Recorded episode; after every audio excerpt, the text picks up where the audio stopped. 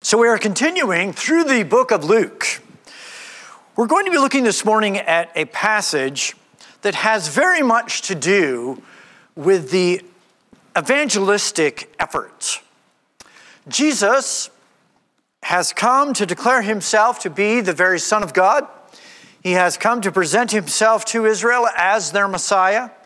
He has fulfilled everything that they could possibly want from the Old Testament to display himself as their Messiah. Now, they think the only thing that matters is that he present himself as a political Messiah, that he overthrow the Romans, that he set up some kind of government, that he, that he put out a visible throne and make sure that he sits on it and others rule and reign with him.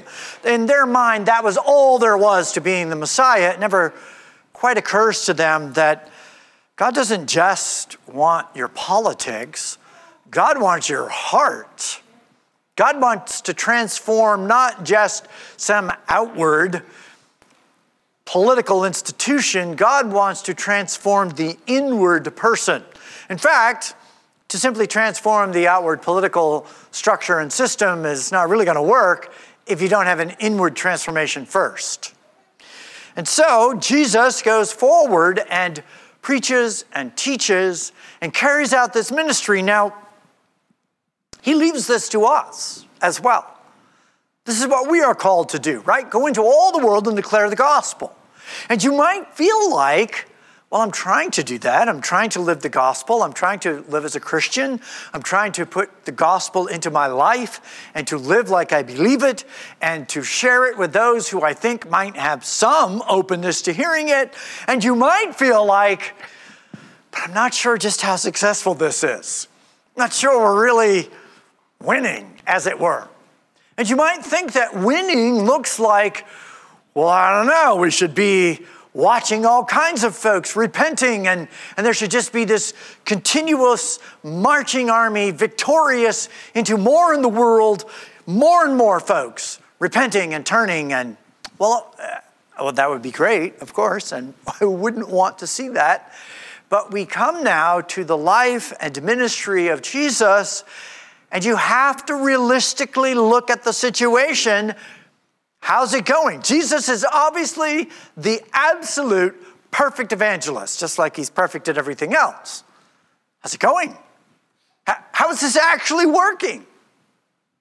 And we look at this passage, and there will be more, by the way, as the gospel continues to progress, in which we can see how this actually works. And by the way, Jesus is not failing. Jesus completely succeeds in the plan, as will the apostles. So, you'll recall last week, a little bit of summary here. He ends, they come to him, they say, Herod wants to kill you, and he's like, I don't. Don't be trying to threaten me with Herod. That's not going to get you anywhere. I must journey on today and tomorrow and the next day. i am just going to do what I need to get done here because it cannot be that a prophet perishes outside of Jerusalem a bit of a dark proverb, as it were. Uh, I'm going to die when it's appropriate and at the right place. Jesus will have already said, by the way, back in Luke chapter 11, we went over this passage. He's already said to them, Woe to you, for you build the tombs of the prophets, and it was your fathers who killed them. So you are witnesses and approve the deeds of your fathers, because it was they who killed them and you build their tombs. For this reason, also, the wisdom of God said, I will send to them prophets and apostles, and some of them they will kill, and some of them they will persecute, so that the blood of all the prophets shed since the foundation of the world may be charged against this generation. From the blood of Abel to the blood of Zechariah, who was killed between the altar and the house of God, yes, I tell you, it will be charged against this generation. Matthew, just a little bit after this present account in Luke, Jesus will go to the temple, and in the temple complex, he will say to the religious leaders, Woe to you, scribes and Pharisees, hypocrites, for you build the tombs of the prophets, and adorn the monuments of the righteous, and I say and say, why, if we had been living in the days of our fathers, we would not have partnered with them in the shedding of the blood of the prophets. So you testify against yourself that you are sons of those who murdered the prophets. Fill up then the measure of the guilt of your fathers, you serpents, you brood of vipers. How will you escape the sentence of hell?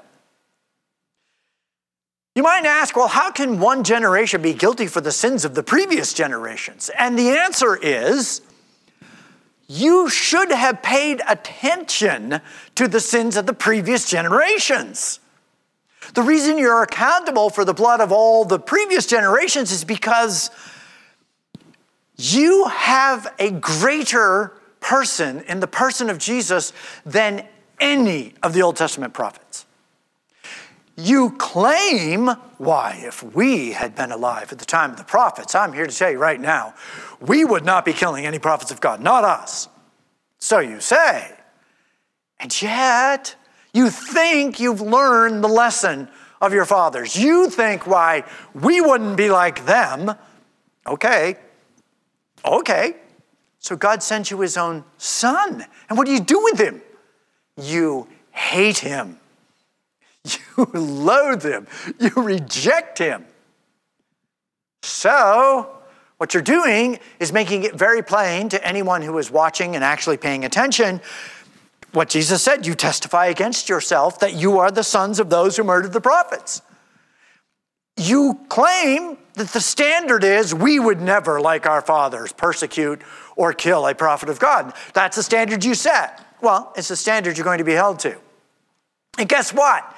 You fail miserably at this standard because you don't just have a prophet, you have the prophet of God. God Himself in the flesh has come. And what has He done? Nothing but good, nothing but kindness. And yet there is no self reflection, there is no self awareness. They never actually stop and say, I wonder if my forefathers who persecuted the prophets, I, I wonder if they actually thought that maybe they were doing the work of God. I, I wonder if maybe they were just mistaken. And I wonder if maybe I'm mistaken. Yeah, no, no. There seems to be no, no ability to do that. They don't seem to ever stop for even a moment and question themselves. Instead, what they just assume is that, well, we are the people of God and we, we obviously represent God and the thinking of God, and so whatever we think is what God thinks.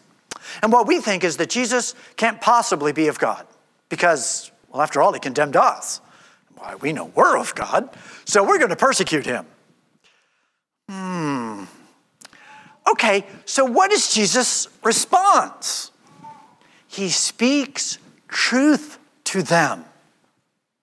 He speaks to them. He tries to get them to see, don't you guys understand? You're just like your fathers. Jesus has compassion on them.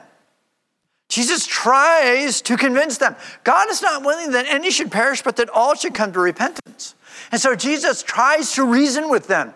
Jesus tries to present the truth to them. We have to remember no matter where you may fall on the discussion of the sovereignty of God and the free will of man, wherever you land on that, and there's all kinds of positions you can, you can land on, you may land on the side that says, I believe totally in the sovereignty of God. Okay, that's good. I think God is sovereign, oh, by the way. But the fact is, you don't get saved until you get saved. The fact is, there is human agency. You don't just perceive that you chose God, you actually do choose God. The gospel is the moment in which you wake up to the reality that I am a sinner. And what have I been doing trying to get God to accept my good works? How crazy was that? And of course, God shouldn't accept my good works. And you repent. That's because you repent. Now, you may discover as you study the scripture that sure enough, God actually chose you before the foundation of the world, and that God has been working in your life, and actually God brought you to this place. And but the fact is, when it's all done, you had to know the truth, hear the truth, and believe the truth. And as we look here at Jesus' interaction with these religious leaders, even though he knows how this is going to go, Jesus knows exactly how this is all going to end. It's going to end with them crucifying him, it's going to end with them totally rejecting him. But that's not the heart of Jesus. Not to borrow too many sermons from the future. We'll have a great time when we get to this, but it's so essential. Luke 19, when Jesus actually arrives at Jerusalem, verse 41, he approaches Jerusalem, he sees the city, he weeps over it, saying, If you had known in this day, even you, the things that make for peace, but now they have been hidden from your eyes. For the days will come when you, when upon you when your enemies will throw up a barricade against you and surround you and hem you in on every side and they will level you to the ground, and your children within you, and they will not leave in you one stone upon another, because you did not recognize the day of your visitation. Jesus weeps as he says this. Remember Luke 20, which we'll get to that. Again, another sermon from the future, but it's a, it's a well known story. The guy who plants the vineyard and he rents it out to vine growers. Now that he's got this beautiful piece of land with the beautiful vines in it, he, sent, he lends it out to some vine growers. And of course, the time of harvest comes, and he sends some of his servants to gather up the harvest. Well, I want to give it to him. And they beat some of his servants, and some of them they even kill until he's, he says, Well, I, I know what I'll do. I'll send my own son. Surely they'll have respect for my son. And of course, we know that we're familiar with it. What do they do? Well, they kill his son. And Jesus will say to them, What do you suppose the owner of that vineyard should do to these vine growers? And the only answer is, Well, he should, of course, cast them out. Yeah. Now, Jesus is speaking this to the very people who are going to kill him. And you have to realize that Jesus could take a whole different approach, you know. Jesus could actually take the approach of calling down fire. Remember the two sons of thunder, are like, well, shall we call down lightning on them? You guys, you don't understand the spirit with which you're operating here. No, we're not going to call down fire on people. That's, that's not what we're doing. We, we continue to try to present the truth to them with compassion Jesus weeps for Jerusalem. Jesus is trying to help them to see that all you need to do is repent, turn from your self righteousness, and try to rely on the righteousness of God. How does he go about doing this? Well, he goes in and he heals all of their diseases, he shows his power over the demons. He walks on water and feeds the 5,000 and the 7,000. He speaks Loving words of truth and compassion, the meek will inherit the earth. Love your enemies, do good to those that hate you. He does nothing but speak kindness and compassion. He could have set out to persuade them by other means. He could have simply demanded that they fall down and worship him. And he could have made them do it. He doesn't. That is not how he operates. It's kindness, it's graciousness, forgiveness, goodness. These are the things that Jesus uses in an attempt to persuade those who hate him. This is very instructive for us. This is the group of people, by the way, that Jesus knows for the most part this is not going to work. He does it anyway. He does it anyway. They are going to know that a prophet of God has been among them. They are going to, at the day of judgment, they're going to be held accountable that they saw the love of God, they saw the compassion of God. They saw it. They saw it in the person of Jesus. And they will crucify him, by the way, knowing he's innocent. They'll, they'll admit he's innocent. And so Jesus comes to them to show them God's compassion and grace and love and forgiveness. And so when they threaten him, you know, they're like, Herod's going to kill you. It's Jesus is not going to be cast off the brow of the hill by the people of his town. He's not going to go into the wilderness for 40 days and be torn apart by wild beasts. He's not going to drown in the Sea of Galilee because there's a big storm that his disciples are all worried about. He'll walk on water if he needs to. He's certainly not going to be killed by thieves or some kind of people who mob him. He's not going to be killed by Herod or any of his people. He's going to go to Jerusalem. He's going to go to his own people. He's going to go to those who should have loved him, who should have worshiped him, who should have embraced him. And so we come to this passage this morning in verse 34 of Luke 13. Oh, Jerusalem, Jerusalem. This is a, this is a, a to speak this is with great emotion. This is, this is like when David's son Absalom, remember his son is killed, and, and David is like, Oh, my son Absalom, my son, my son Absalom. Would that I had died instead of you. This is, this is great emotion. Jesus will say this to Martha, you know, Martha, Martha. This is like, really pay attention here, trying to to convey a strong sense of feeling. And Jesus has strong feelings. This is God in the flesh. God is not, God is not some automaton here. God is not some brilliant, white, glowing light that's unapproachable and not even human, that, that is so other that he has no emotions at all. Oh, God has emotions. Why we have emotions made in the image of God, remember? God feels. Jesus feels. That's why Jesus says, Of Jerusalem, Jerusalem, the city of David, the, the city of, of my nation. This is the place you're supposed to be a light to the whole world. You're supposed to you're supposed to be the place where the temple is. This is the spot where God interacts with man. This is where the holy of holies was. This is most likely, by the way, the place of Jacob's ladder. This is most likely the mount in which Abraham offered up Isaac. This is very likely the exact same piece of real estate. Right there, Jerusalem, Mount Moriah. Oh, Jerusalem. This is the place where God has chosen to interact with man.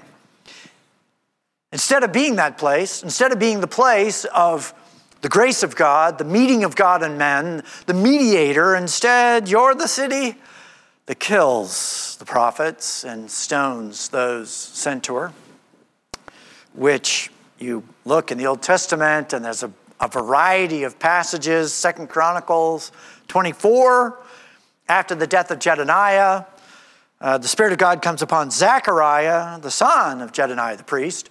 Jedaniah kind of kept him in line, and then Zechariah, his son, he stands above the people and says to them, Thus God has said, Why do you transgress the commandments of the Lord and, and do not? That's why you don't prosper.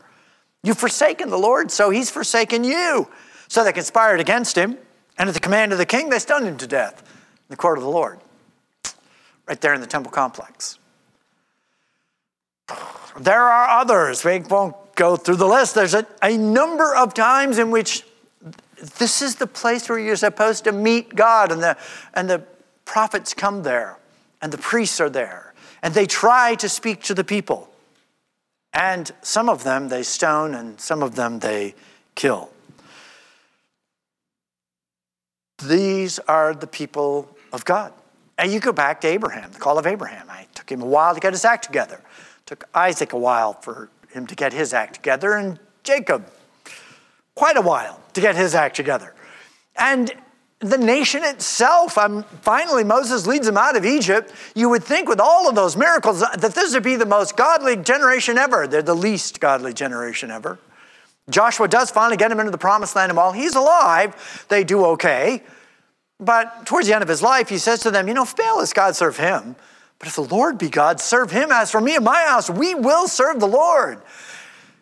That's how bad the nation was while Joshua was still alive. He had to remind them of that. And of course, the book of Judges is, you know, they, they, they have prosperity, they're serving God, things are going great, and then it goes really well, and they forget God, and they worship idols, and they fall into slavery, and they're, they're taken over by other nations, and then they repent, and God sends a deliverer, and they prosper for a while until they're too prosperous and they forget. I mean, and that cycle just goes on, and it's, it's just distressing to read. It's hard to watch. Uh, and you look at it and go, hmm, that sounds really familiar. That's almost, it's almost like looking in a mirror, right? Um, and then they end up with, okay, well, the judges aren't working. We need a king. Okay. How did Saul go? Not so well. How did David go? Better, but even David had the whole Bathsheba and Uriah situation there. Solomon, he finally brings the nation into a place where they, they actually take their place among the nations of the earth. I mean, they, they're influential. Solomon is, he's quite the king. Except at the end, he's committing adultery and, uh, sorry, idolatry with the foreign wives that he has. Solomon isn't doing so well either. And then, of course, the kingdom divides, and we, it's, and then Jesus shows up. And he looks at this group of people and he says to them, Oh, Jerusalem, Jerusalem. And he goes on he says, How often I wanted to gather your children together. How, well, how often did Jesus want to gather the children of Israel together? Not just as God, but actually as literally Jesus, the guy in the flesh, the guy who has come into this world. Well, in the Old Testament, there were three feasts that occurred annually. There was the Feast of Unleavened Bread, which was, we know as the Passover. There was the Feast of Harvest, which you know as Pentecost. And then there was the Feast of Ingathering, which was the Feast of Booths. Those three occasions, all the men of Israel were to make their way to Jerusalem to celebrate those every year. Three times a year. Jesus, who we know kept the law perfectly, he would have gone to Jerusalem at least three times a year his entire life because that's what the Old Testament called for. We know that as a child, he has been interacting with the leaders of the nation. Just picture. Now, we know that when he finally got baptized and he started his public ministry, John baptized him. The first time he actually shows up in Jerusalem as the baptized Messiah, what does he do? He makes a whip out of, out of, out of a little thong and he drives the money changers out of there along with all of those who are buying and selling and says to them, Will you get out of my father's house? You've turned my father's house, which should be a house of prayer, into a den of thieves. The zeal of the Lord has consumed me. Okay, Jesus has been watching that go on his entire life as, as a child. Every year he's come to Jerusalem, three times a year, at least, if not more. And every time you can imagine that this has just been, Jesus knows how this is supposed to go. And instead of people coming and loving God and worshiping God and feeling great about it, they're coming and getting ripped off. The money they give, oh, that's no good. You can't use that money. You've got to use temple money. That lamb you brought, that lamb's no good. You need to go buy a, a kosher lamb. So you go to buy the kosher lamb, and, and oh, you can't use your money, you got to go get temple money. So not only are you paying an, an, outrageous price for this lamb, but now you, you have to pay the outrageous price with temple money, which we've ripped you off there too. And so by the time you finally give your sacrifice, you're cursing the sacrifice of God. Jesus has watched this his whole life. Oh, how often he would have gathered these people together. He so wanted to gather them, to, to bring them together and to hold them and to just comfort them because they're like sheep without a shepherd. They're being exploited. The very system which is supposed to draw them to God and to make them feel forgiven by God is being exploited by those in charge to make them hate the sacrifice of God. They have taken God's house, which is supposed to be a house of prayer, and they've turned it into a den of thieves. And they're stealing from the very people of God. It's, it's abominable. No wonder the first chance he gets as the baptized Messiah, he drives them out. Oh, how he wished to gather them together. How often I would have gathered you just as a hen gathers her brood under her wings. You ever seen this? You know, even, even barnyard chickens, even just, you know, your average, you know, people who own chickens, uh, if a mother hen has a brood of chicks, hatches, you know, seven or eight of them there, you know, and out they come, and she's walking around the barnyard, and, you know, she got those little chicks all running after her, you know, they'll form that little line. If a hawk should fly over and the shadow should fall, the mother hen will puff up and she'll puff out her wings and she'll make herself look as big as she possibly can. And all those little chicks, they'll run right under her wings. They'll all hide under mom. It's a pretty interesting thing to see. She's protecting them. Jesus is like, Oh, how I would have just gathered you. Jerusalem, Jerusalem, how I would have gathered you as a hen gathers her chicks. I've wanted to be there, to watch over you, to show you compassion and love. And you would not have it. You wouldn't do it. You wouldn't do it. Jesus comes and shows them nothing but grace and kindness, heals their illnesses, preaches truth, tries to call them to the love of God, and they would not. It's not just the leaders, the people too. They decided that Jesus operated by the power of the devil as well. And when it came time for Jesus to be crucified, it wasn't just the leaders yelling, Crucify him, it was the whole crowd. He's not the Messiah they're looking for. Get rid of him. Away with one. So, in his role as prophet, Jesus speaks to them. And he says this in verse 35 Behold, that is, pay attention, listen up. Behold, I mean, I want you to really look and think about what I'm about to say. Your house is left to you. Now, your translation may have the word desolate there. Hopefully, if it does have it, it's in italics. Because that word doesn't actually appear here in the Greek. Now, it does appear in Matthew. Matthew is going to, you know, he's going to finish that sentence for them. Luke just leaves it blank. He's writing to a different audience. Your house is left to you. Basically, you want me to go away and leave you alone? Okay, you're on your own. If this is how you want it, you don't want God anymore? You don't want God to gather you under his wings? You don't want the protection of God? You don't want the love of God? You don't want the compassion of God. You don't want to admit that you need God. You, wanna, you don't want any of that? You want to repent of your self righteousness and trust in the grace of God. You don't want to do that? Okay, okay. Your house is left to you. It's yours, it's your house. You have it. God is walking away.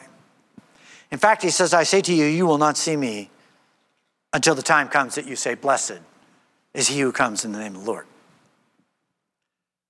Your house is left to you. It, it will be destroyed, which, by the way, is why Matthew uses, he adds the word destruction. Jesus did say destruct, but Luke leaves it out because he wants, he's got a different emphasis here. Matthew will make it clear that your house is left you desolate. Your house will be destroyed. And of course, we know that it will be destroyed. And not very far in the future, about 40 years after this event, after Jesus says these words, sure enough, the Jews will decide that they've had it with the Romans and they will rebel. The zealots will just go out and start murdering Roman officials. And Rome will send their general Titus, and he will come down and he will besiege Jerusalem. The people in the city of Jerusalem will break out into basic civil war. You should go online. The writings of Josephus are available online now. It's not like you need to, you know, find some library somewhere in dusty basement and you know wipe off the dust and open up the writings of Josephus or pay a bunch of money for them. They're all online. Just go right online. You can find the account of Josephus of the siege of Jerusalem. it's a disaster. They, the, first off, some guy immediately lights all of the grain in Jerusalem on fire, all of the storage that they have. For whatever reason, I, I can't recall now exactly what it was he said. But that, that, that's like, as soon as the Romans surround them, the guy lights all the grain on fire. So, well, that's nice, you know. And he was Jewish, and they're shooting at each other. The Romans are just kind of sitting back watching this. There's the temple complex. You know, they got, got people shooting at one another down here. They, they have bows and arrows, you know, and they're, they're lobbing stuff at each other. And the, the Romans are just standing back and watching this as they just, it disintegrates. Why? God has taken his hand off them. You want your house left to you? Okay. And of course, what happens? Well, the Romans do eventually make it through. They let them get done what they're doing. And then the Romans will break into Jerusalem and they will go up on the Temple Mount and they will wipe it clean. Just like Jesus said to the disciples, you recall on the Mount of Olives, after he's got done blasting the religious leaders and they, they make their way down the Kidron Valley and up onto the Mount of Olives, the disciples will say to him, But look at the beautiful buildings. I mean, and Jesus is like, Guys, not one stone will be left on top of another. Don't be counting on the buildings. That's not really what matters. Plus, they'll all be destroyed. And of course, the Romans were, they, apparently there was a rumor that the Jews had buried a bunch of gold under the temple. Remember, this is Herod's temple. It was 40 years in the making. This was a magnificent building. Well, we gotta see if we can find the gold. So, you know, the Roman soldiers, I mean, they literally just, you can go down and you can see the Temple Mount now. And, and if you don't, you know, actually go, you can get pictures. It's, you know, it's Google Earth for that matter. Just Google the Temple Mount. You know, it's flat, it's gone. There's not one stone left of Herod's temple, let alone Solomon's. Solomon's long gone. Nebuchadnezzar took care of that. It's, it's just not a stone there, just like Jesus said. Why? You rejected your Messiah. Your house is left to you. By the way, it'll end up desolate. And I'm not, I'm not coming back. I mean, not in the, in the sense in which you think. Now, he will show up at Jerusalem and they will crucify him. I mean, that event is going to come to pass. But he looks at them and says, You are not really going to see me as your Messiah. You're not going to see me who I am until you say, Blessed is he who comes in the name of the Lord. Which one can only wonder what the Pharisees must have thought of that, since they, of course, think they speak for God. But I suspect, like everything else Jesus says to them, it just goes right over their head. We are called to preach the gospel. We are called to share the truth of Christ. We are called to preach it to a lost and dying world who, frankly, doesn't want to hear it. We're still called to preach it. And this example of Christ to us here even as he, he prays, Oh, Jerusalem, Jerusalem, you killed the prophets and stoned those who were sent to you. How often I would have gathered you together as a hen gathers her chicks, but you would not. And yet, still, Jesus continues to speak to them, to seek to persuade them, and to give them the truth.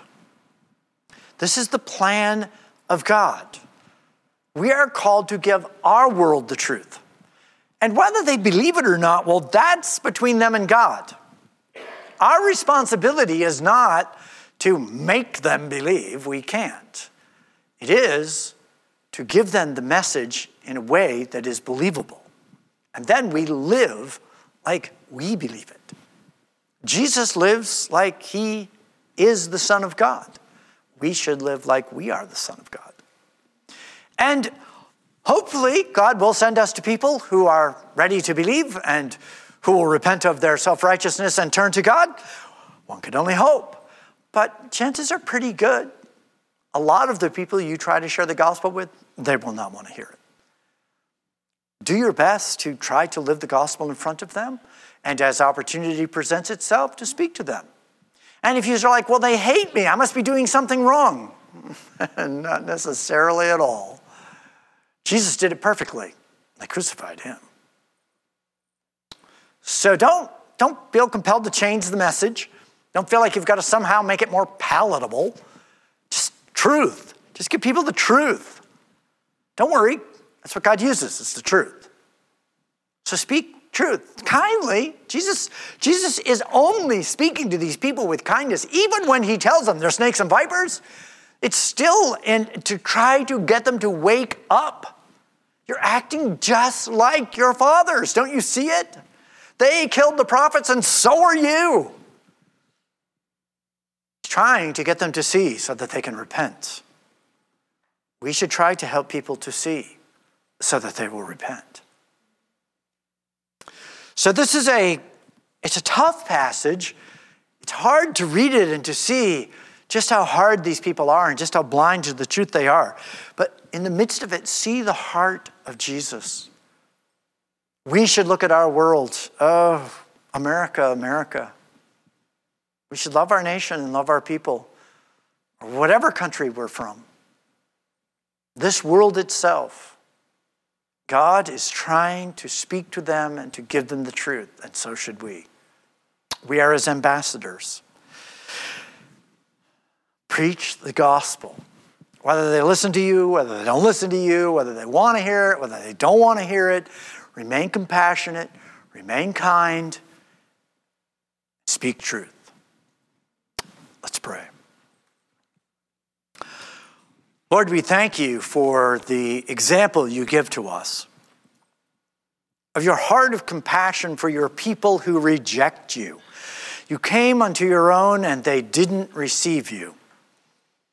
But the message goes forth and reaches others, and to as many as do receive you, you are the very Son of God who died in our place.